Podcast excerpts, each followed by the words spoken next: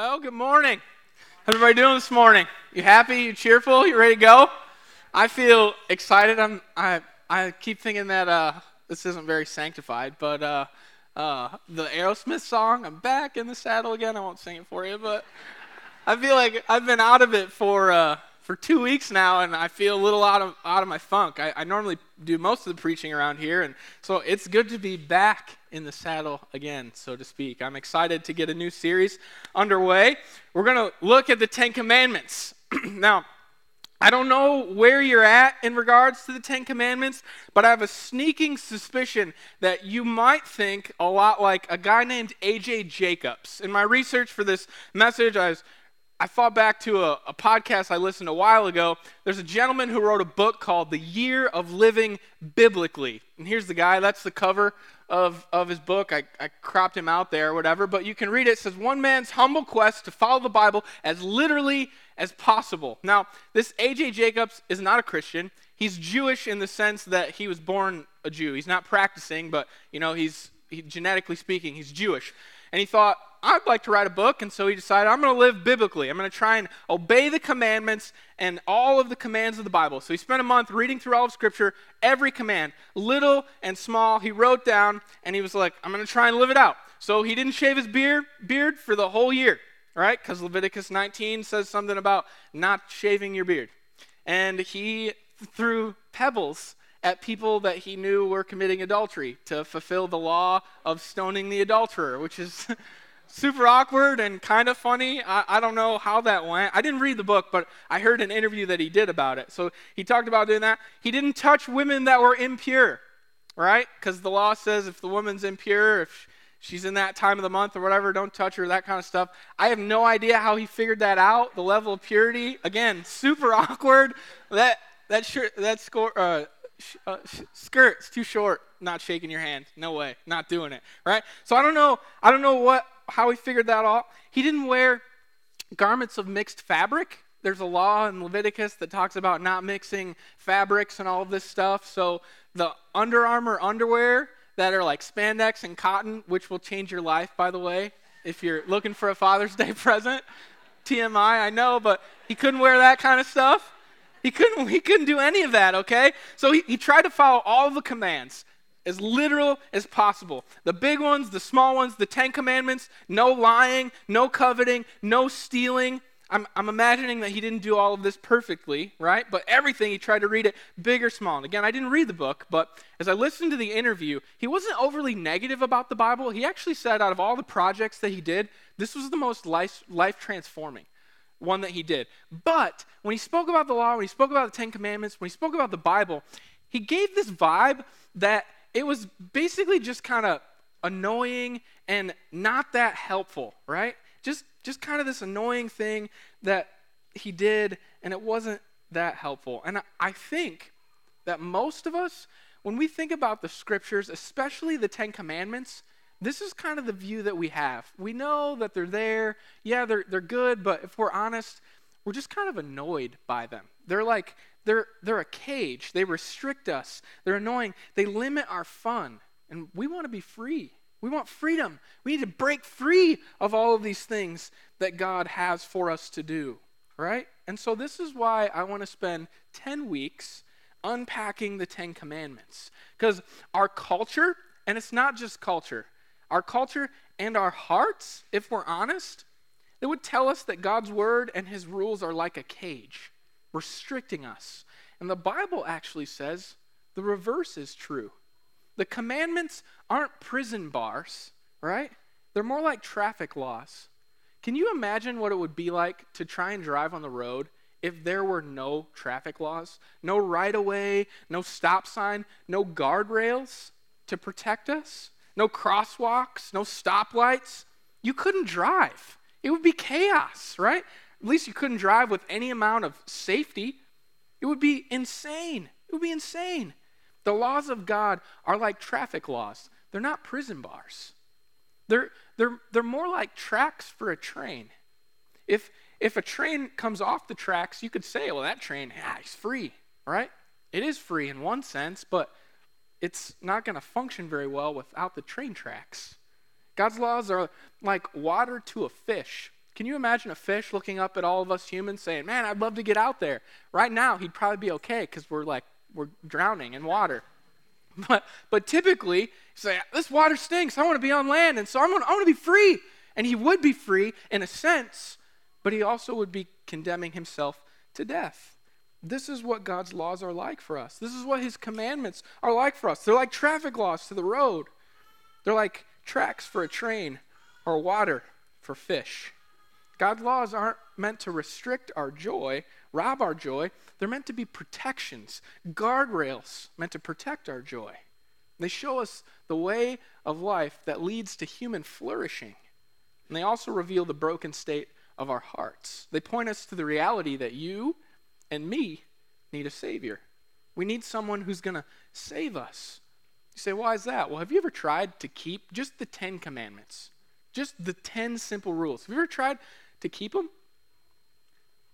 Have you ever tried, or have, have you wake up in the morning, have you ever desired anything more than you desire God? Have you ever looked forward more to a trip or vacation or sporting event or sleeping in or a good breakfast than coming to church on a Sunday morning? That's the first commandment, right? Have you ever altered anything in the Bible that made you feel a little uncomfortable? And you said, I'm just going to let this one slide. Not that big of a deal. Or is there anything in your life that you can't live without that's not Jesus? That's idolatry. Second commandment. Do you ever drive in a way or speak in a way or live in a way that is dishonoring to the name of God, who you claim to worship and follow? You've taken God's name in vain. You've dishonored his name. We're zero for three so far, right? It's not looking good.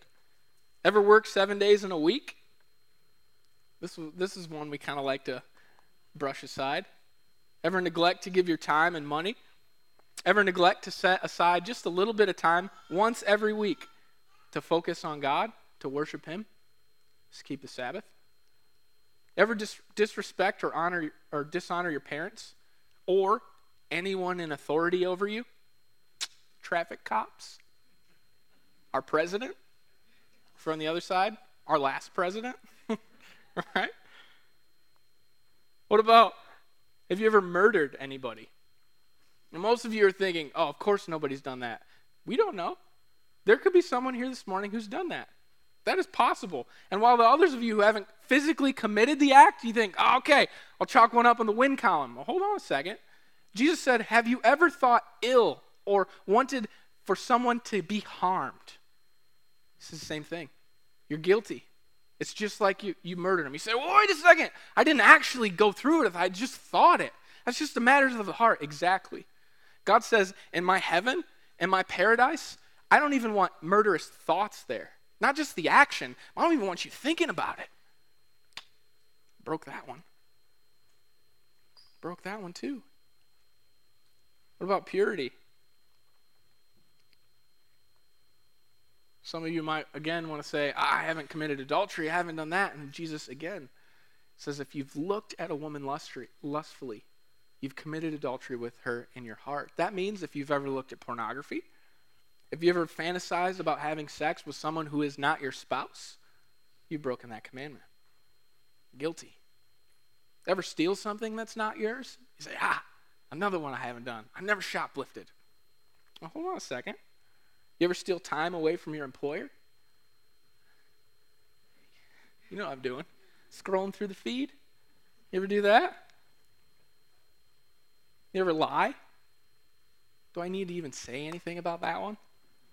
Ever been jealous of what some other person has? Are you always thankful about your lot in life? Have you ever been grumpy and complained about where you're at? Folks, we are zero for zero when it comes to just keeping the Ten Commandments. We break every one of them every single day. You say, I knew it. Here we go. Another pastor, another hellfire and brimstone message, more stuff that I get to feel crappy about for the week. Now just hold on a second, okay? Don't check out on me. It gets better. It gets better. It's going to be okay. You see, the truth is, the commandments, they do show the state of our heart, and it's an ugly picture. It is not picture, it is not a picture that any of us feels proud about.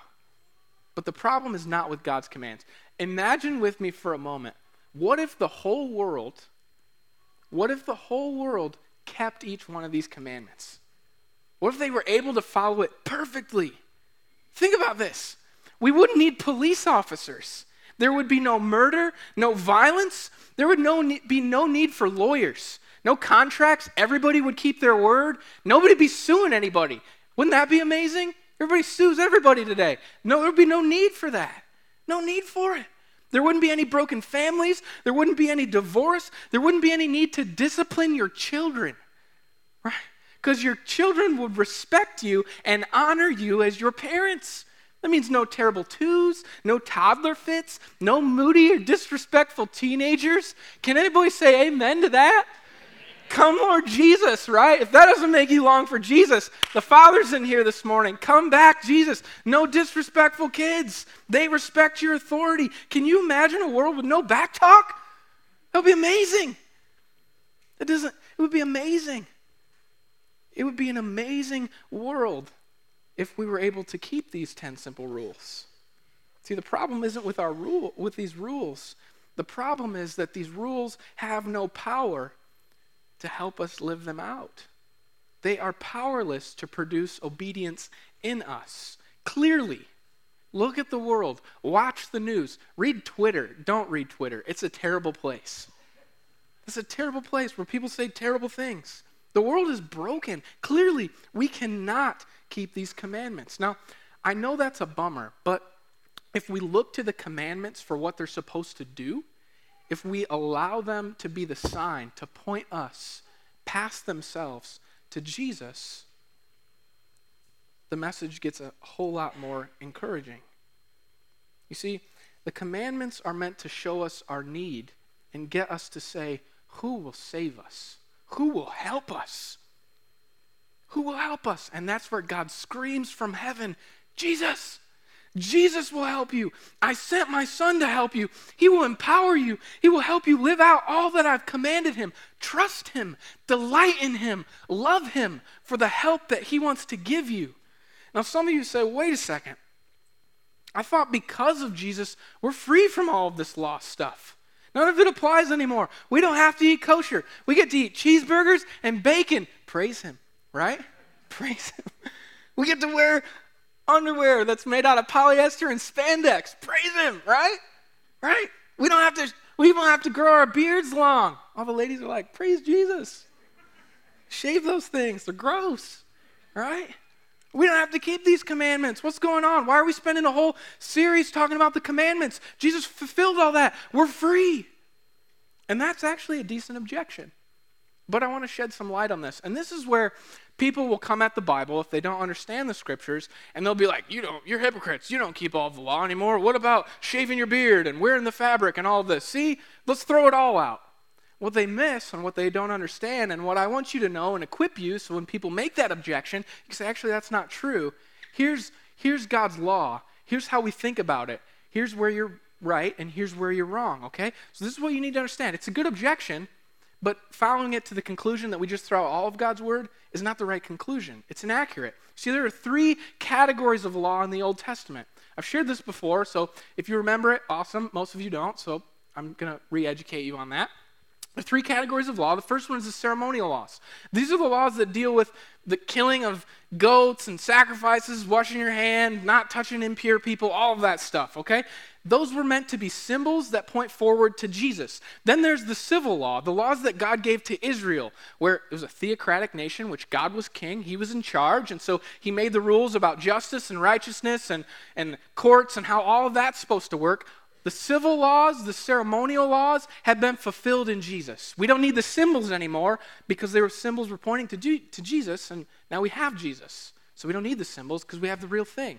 And we don't need the civil laws because we're not under a theocracy. In fact, until Jesus comes back and heaven's reinstated and the theocracy is reinstated, all of those laws, we, we can't live them out. And so those are fulfilled in Christ. They're not binding on us anymore. We can still learn from them about who God is and justice and righteousness and who he cares for and maybe some good principles about how to set up our government and all of that stuff, but th- that's not binding.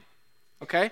So the beard stuff and the garment stuff and not eating bacon and that stuff, that's all part of the laws that have been fulfilled in Christ that we no longer hold to. And then there's the moral laws of God, which the Ten Commandments fall into. These are the laws that declare what is good and right. Okay, now we know God never changes, right? The God of the Old Testament is the God of the New Testament, one and the same. That means what God said and has declared to be right is always right. Always. It's still bad to murder. So you shouldn't murder. That's still a binding commandment. What God says about sex in the Old Testament is still binding in the New Testament because his view of purity hasn't changed. It's the same. It's one and the same. And so these laws, the Ten Commandments, are still binding in the fact, in the essence, that they declare what is good and righteous and holy. You say, now wait a second. You just said the laws are, they're, they're powerless to produce in us obedience. That's true. And that's why Jesus came. That's why Jesus came. The difference now, because of Jesus, is that before these laws were powerless to produce in us the goodness that they set before us. But now, because of Jesus, who lived out these laws perfectly, when you and I put our faith in Christ, he enables us to actually live these things out every day of our lives. So while we're no longer under the curse or the penalty, the condemnation of the law, we can't we can't perform these things and earn God's favor, and we can't be condemned by them either if our faith is in Jesus, because he's performed them for us. He's performed them for us. And so now by faith in Christ, Jesus gives us the power to conform our lives to these laws and these standards. And in that way, in Christ, by faith, we're still under the law. We're still under the law. So my hope for you in this series is this. I want to remind you and refresh you on what God's commandments are. If you're like me, I try to list all ten of them. My first attempt was a failure. Say, how is that possible? Well, I should know those, but I didn't know them all. I missed a couple. So I want to refresh and remind you what God's commandments are, and I hope that you will come to see them and appreciate them and understand them more fully. I hope and pray that you will come to delight in the laws of God and appreciate the way that they protect and give life and enjoyment. I also hope and pray that God will use these ten rules over the next ten weeks to highlight how ridiculously short you and I fall from God's perfect standard.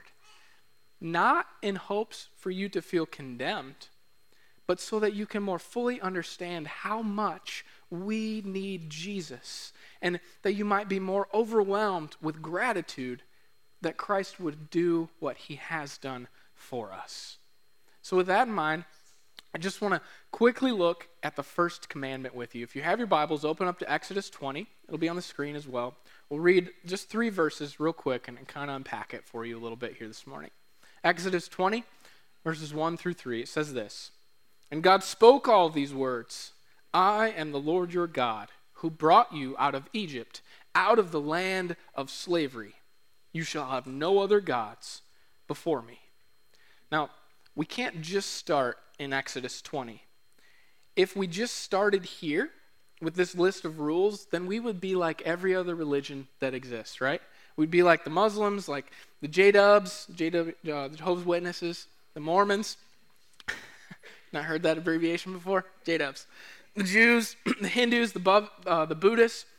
We'd be like all of them who come at God this way. They say, do this and God will bless you. Don't do this and God will punish you, right? This is how every other religion works. And so we can't just start with the list of rules in Exodus twenty. We need to pay close attention to verse two. Verse two points us beyond Exodus twenty. The people of Israel, just prior to the giving of these commandments, they were in Egypt. They were slaves. For four hundred thirty years, they were the slaves of the Egyptians. Now, God didn't come to Moses and say, okay, Moses, here we go. Here are the ten rules. You go to my people. You say, here are the ten rules. If the people keep six of them about eighty percent of the time, then I'll come and I'm going to rescue them. That's not what happened. That's not what happened at all. No, God said, My people are in slavery. They've been there for four hundred thirty years. They can't do anything. No one has done anything for them to get them out of that. I'm going to save them. I'm going to come. I'm going to deliver them. You say, what do the people of Israel do? Nothing. They cried out to God. So God comes and he saves them. Church, this shows us that God is not after our obedience so that we can earn his love. These commandments are given in the context of salvation. You say, where's the gospel in the Old Testament? It's everywhere. God saves, and then he calls people to live up to the standard. He saves, and then he calls people to live up to the standard. You see, there are two reasons, as J D Greer puts it in a sermon that I listened to this week. He says there's two reasons that people obey the commandments. One is they obey to be accepted. The other one is they obey because they have been accepted. Every religion in the world, except for the gospel of Jesus Christ, teaches that if you obey enough, you will be accepted. But the Bible reverses that. It teaches a fundamentally different kind of obedience, different than any other religion. It says, obey not in order to be accepted, but because you have been accepted. In other religions, obedience is the reward for, or re- acceptance is rewarded for obedience. In Christianity, obedience is a response to acceptance. You see, God doesn't love you more because you're obedient. The fact that he loves you and accepts you is what is supposed to make you obedient. Do you see this? It is vastly different than the world thinks about religion.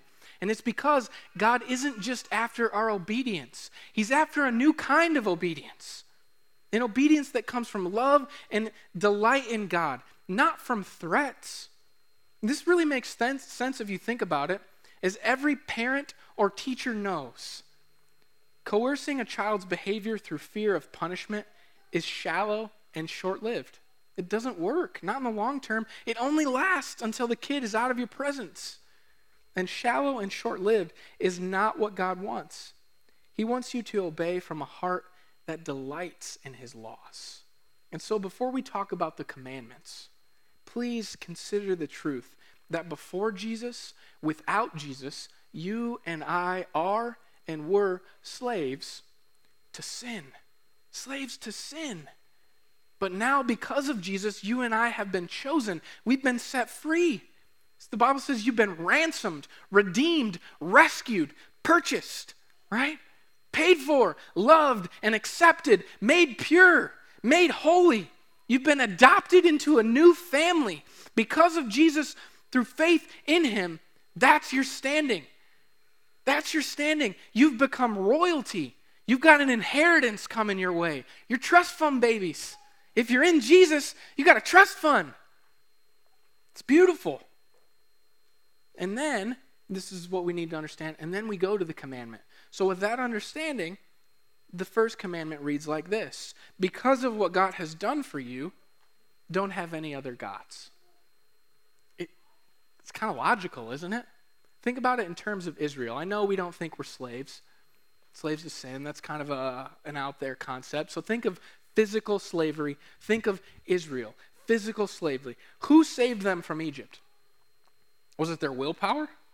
Was it their money? Was it Baal or Molech or Ashtoreth or Zeus or Poseidon or any of the other gods that are out there? No. Was it Pharaoh or some other king? Who loved them enough and was powerful enough? Ten plagues? Parting the Red Sea? Who was powerful enough to deliver them from Egypt? God.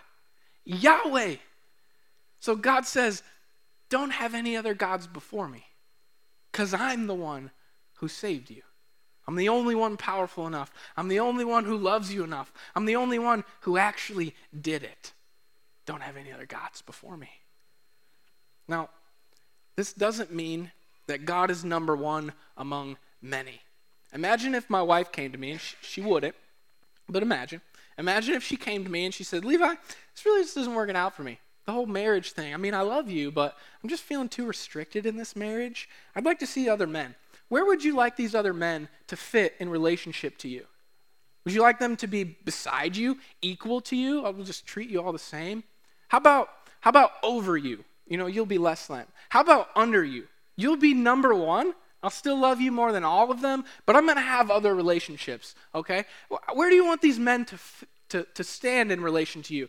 To my response, my response to that would be, it's like, how about at the end of my fist? Or under my boot, right? I'm the only man in this marriage. I'm a jealous husband. There will be no other men in my marriage. It's just me. Now, none of you would be like, that's crazy. And you'd be like, yeah, you should. Get him hard, right? Sock him again, right? That's how, je- this is this is what God is saying. When he says, no other gods before me, he's not saying, I want to be first in your life with some other gods beside me or behind me in front. No, no other gods. I will be your husband, your only husband. There will be no others. There will be no others.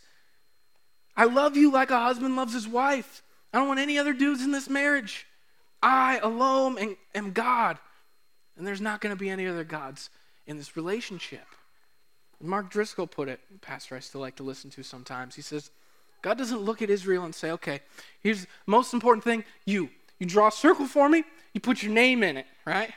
You put your name in the middle, and then everything else is going to orbit around that. I'll be out here, I'm just going to be, I'm going to be God, I'm going to be blessing you, doing whatever you want. You want sex, you want money, fame, power, cool, great.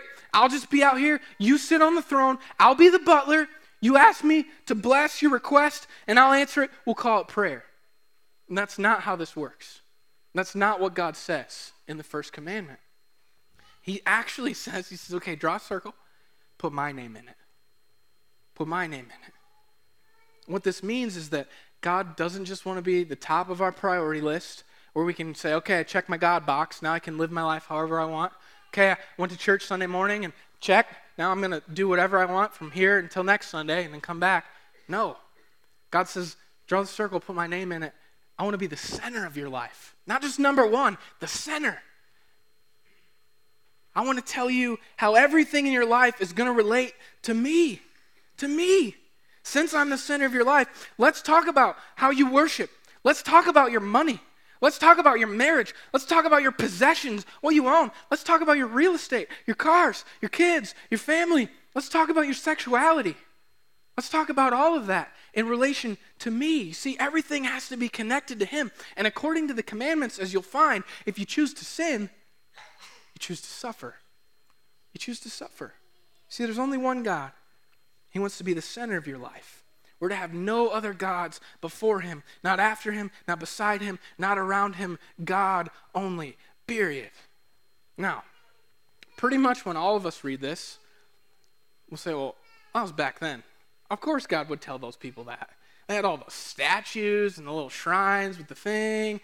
We don't have any of that, right? They're praying to the, the Baal and the Asherah guy, the Mo- Zeus. We're not that primitive. Come on, pastor. We're so much more sophisticated than that. Really? Really? Let me suggest to you that you and I worship the same gods as these primitive people, just by different names. Just by different names. In the same way that the Israelites made sacrifices to Baal for, for, for, for fertility, we make sacrifices to the same God. We just call him pleasure instead of Baal, or leisure, or me time, or the American dream. You see, Satan, he's just done a rebranding campaign is all. The same demons are behind all the false gods. They're just going by different names. To quote another pastor I read this week, he says, here's how this works. We all have some concept of hell.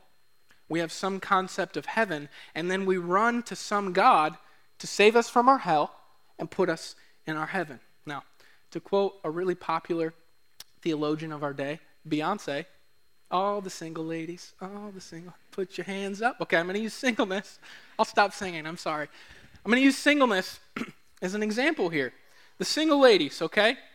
The single ladies, maybe you're a single lady, you're a single man, and your view of hell is this, being single. No boyfriend, no potential husband, no children, just cats. That's hell for you. I don't want to live like that. Your view of heaven, marriage. A boyfriend, it's the opposite of that. A boyfriend, fa- a fiance, a husband, babies, and no cats, right? So your thought is, I've got to get out of this hell and get into my heaven. And so you run to a functional God boyfriend. You throw your arms around him. Save me, right? Never leave me. Never forsake me. Bless me. Be the center of my life. Make my life worth living. Unless I'm married, I'm worthless. And so you look to the functional God. And single folks, if you've ever met a single man or a single woman who says something to this effect, run, run away. That person is nuttier than a Snickers bar. You can't, you can't live in that relationship. It's doomed. You say, why? Because the only person that can fulfill that resume, never leave me, never forsake me, bless me, be the center of my life, make my life worth living. The only person who has that resume, who is capable of doing that, is Jesus. So if you try and be in a relationship where someone's like, hey, be Jesus to me, and you're like, ah, I'm trying, but uh, I can't be. I'll get close, but I can't follow that. Run away. Run away. You see how this works? A woman can say, Jesus is my God. We can say that with our lips, but then we look at our lives and the functional God can be somebody else. It could be a boyfriend or the idea of a boyfriend, and a man can do the same thing. Do the same thing. We do the same thing with a girlfriend, with a wife, with kids, with a job, with health. We can run to functional gods and serve saviors, gods that are not God, saviors that cannot save. So don't read this and say, well, you know what? That was a long time ago. And those foolish people, they had their statues, they picked false gods, and they went into slavery. We may say we worship Jesus, but our actions and our behaviors sometimes reveal that there are other f- functional gods we're serving and worshiping with our lives. So let me ask you, who are your functional gods? I've got a list of questions here to help kind of reveal what's going on. Reveal what functional gods you might be serving. How do you answer these? Who or what do you live for? Marriage, children, family, promotion, house, beauty, sex, pleasure, comfort, leisure, sports, peace. You say, wait a second, those aren't bad things. No, they're not. But when good things become God things, then they become bad things. Who or what can you not live without? I have to have them. I have to have it. Don't take it from me. Don't take them from me, functional God. Who or what do you run to in times of need? It's been a horrible day. It's been a horrible day. I just need to get in my chair, to watch a show, to pour a drink, to get to my heaven for a while, functional God. What causes your highest joy and your lowest grief in life? See, our emotions betray us here. Yes, I got it. No, it got taken away from me. Unless it's Jesus, it's a functional God. Functional God, not the actual God. Who or what is at the center of your life? So I don't really know. Well, what does your schedule orbit, orbit around? What does your budget orbit around? What does your emotional life orbit around? If it's not Jesus, it's a functional God. If you're like me and you discovered that you do indeed have some other gods in the marriage, so to speak, before the only one and true God, don't freak out. Christ died for this. He died for this. Admit it before him and then cooperate with him to be freed from the worship of these lesser things. You say, well, how? Here's a couple pointers on how to put functional gods to death in your life. We put functional gods to death in our life by trusting God's truth, by believing the truth that God has for us. You see, God is the only one who has the power to save you. Money can't do it.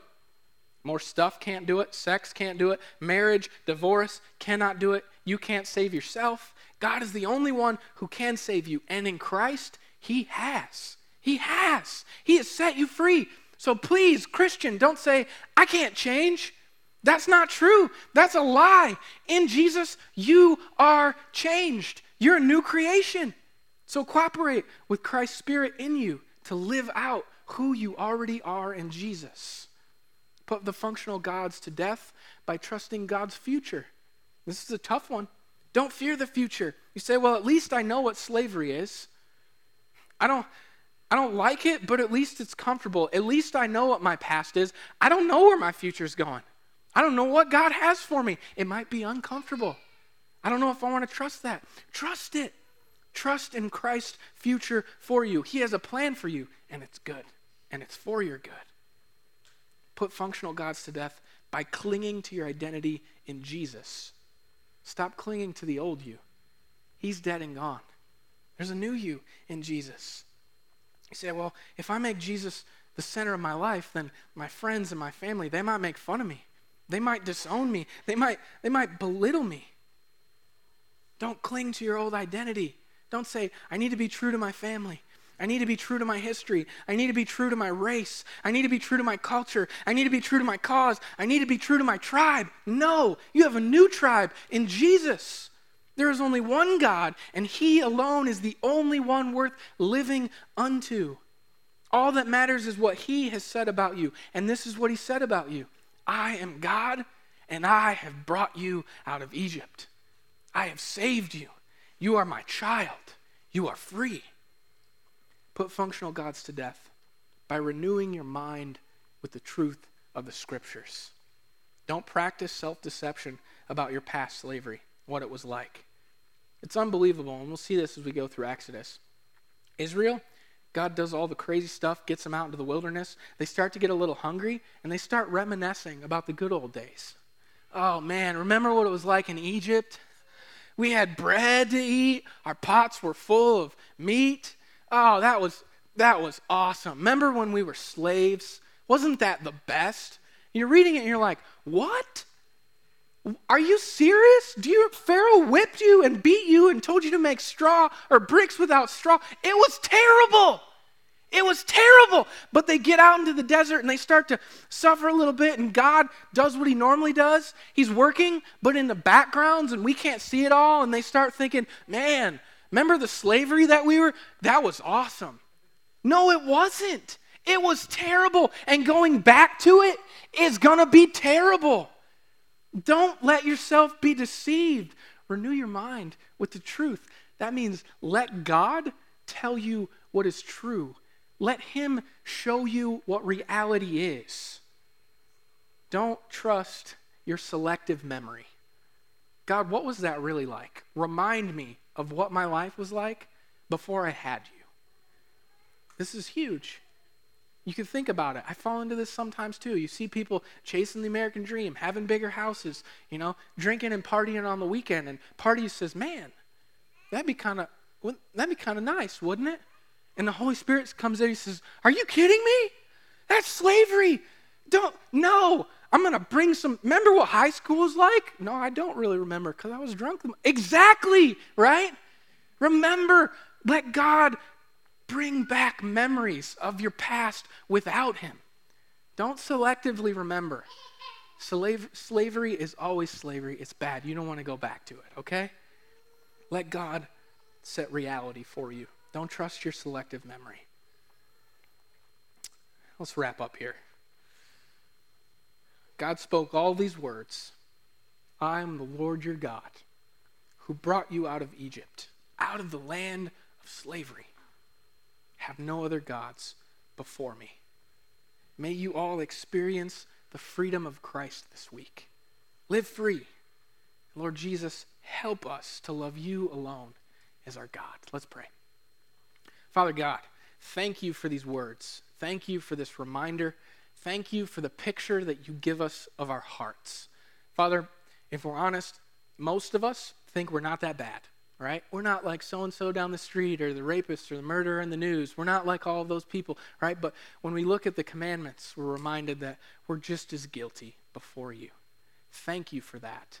Thank you for removing the condemnation that the law put us under in Christ. Thank you that you saved us, that you've made us a new creation, and that you want to empower us to live on the train tracks, to be free as we were meant to be free, to be free to live who you made us to be. I pray for this series, Lord, that it would encourage our hearts, that you would help us to experience more freedom, that you would make us more obedient, not from threats, Lord, but out of a place of gratitude. We love you. We praise you. We pray all of this in the name of Jesus and for his glory and our joy. Amen.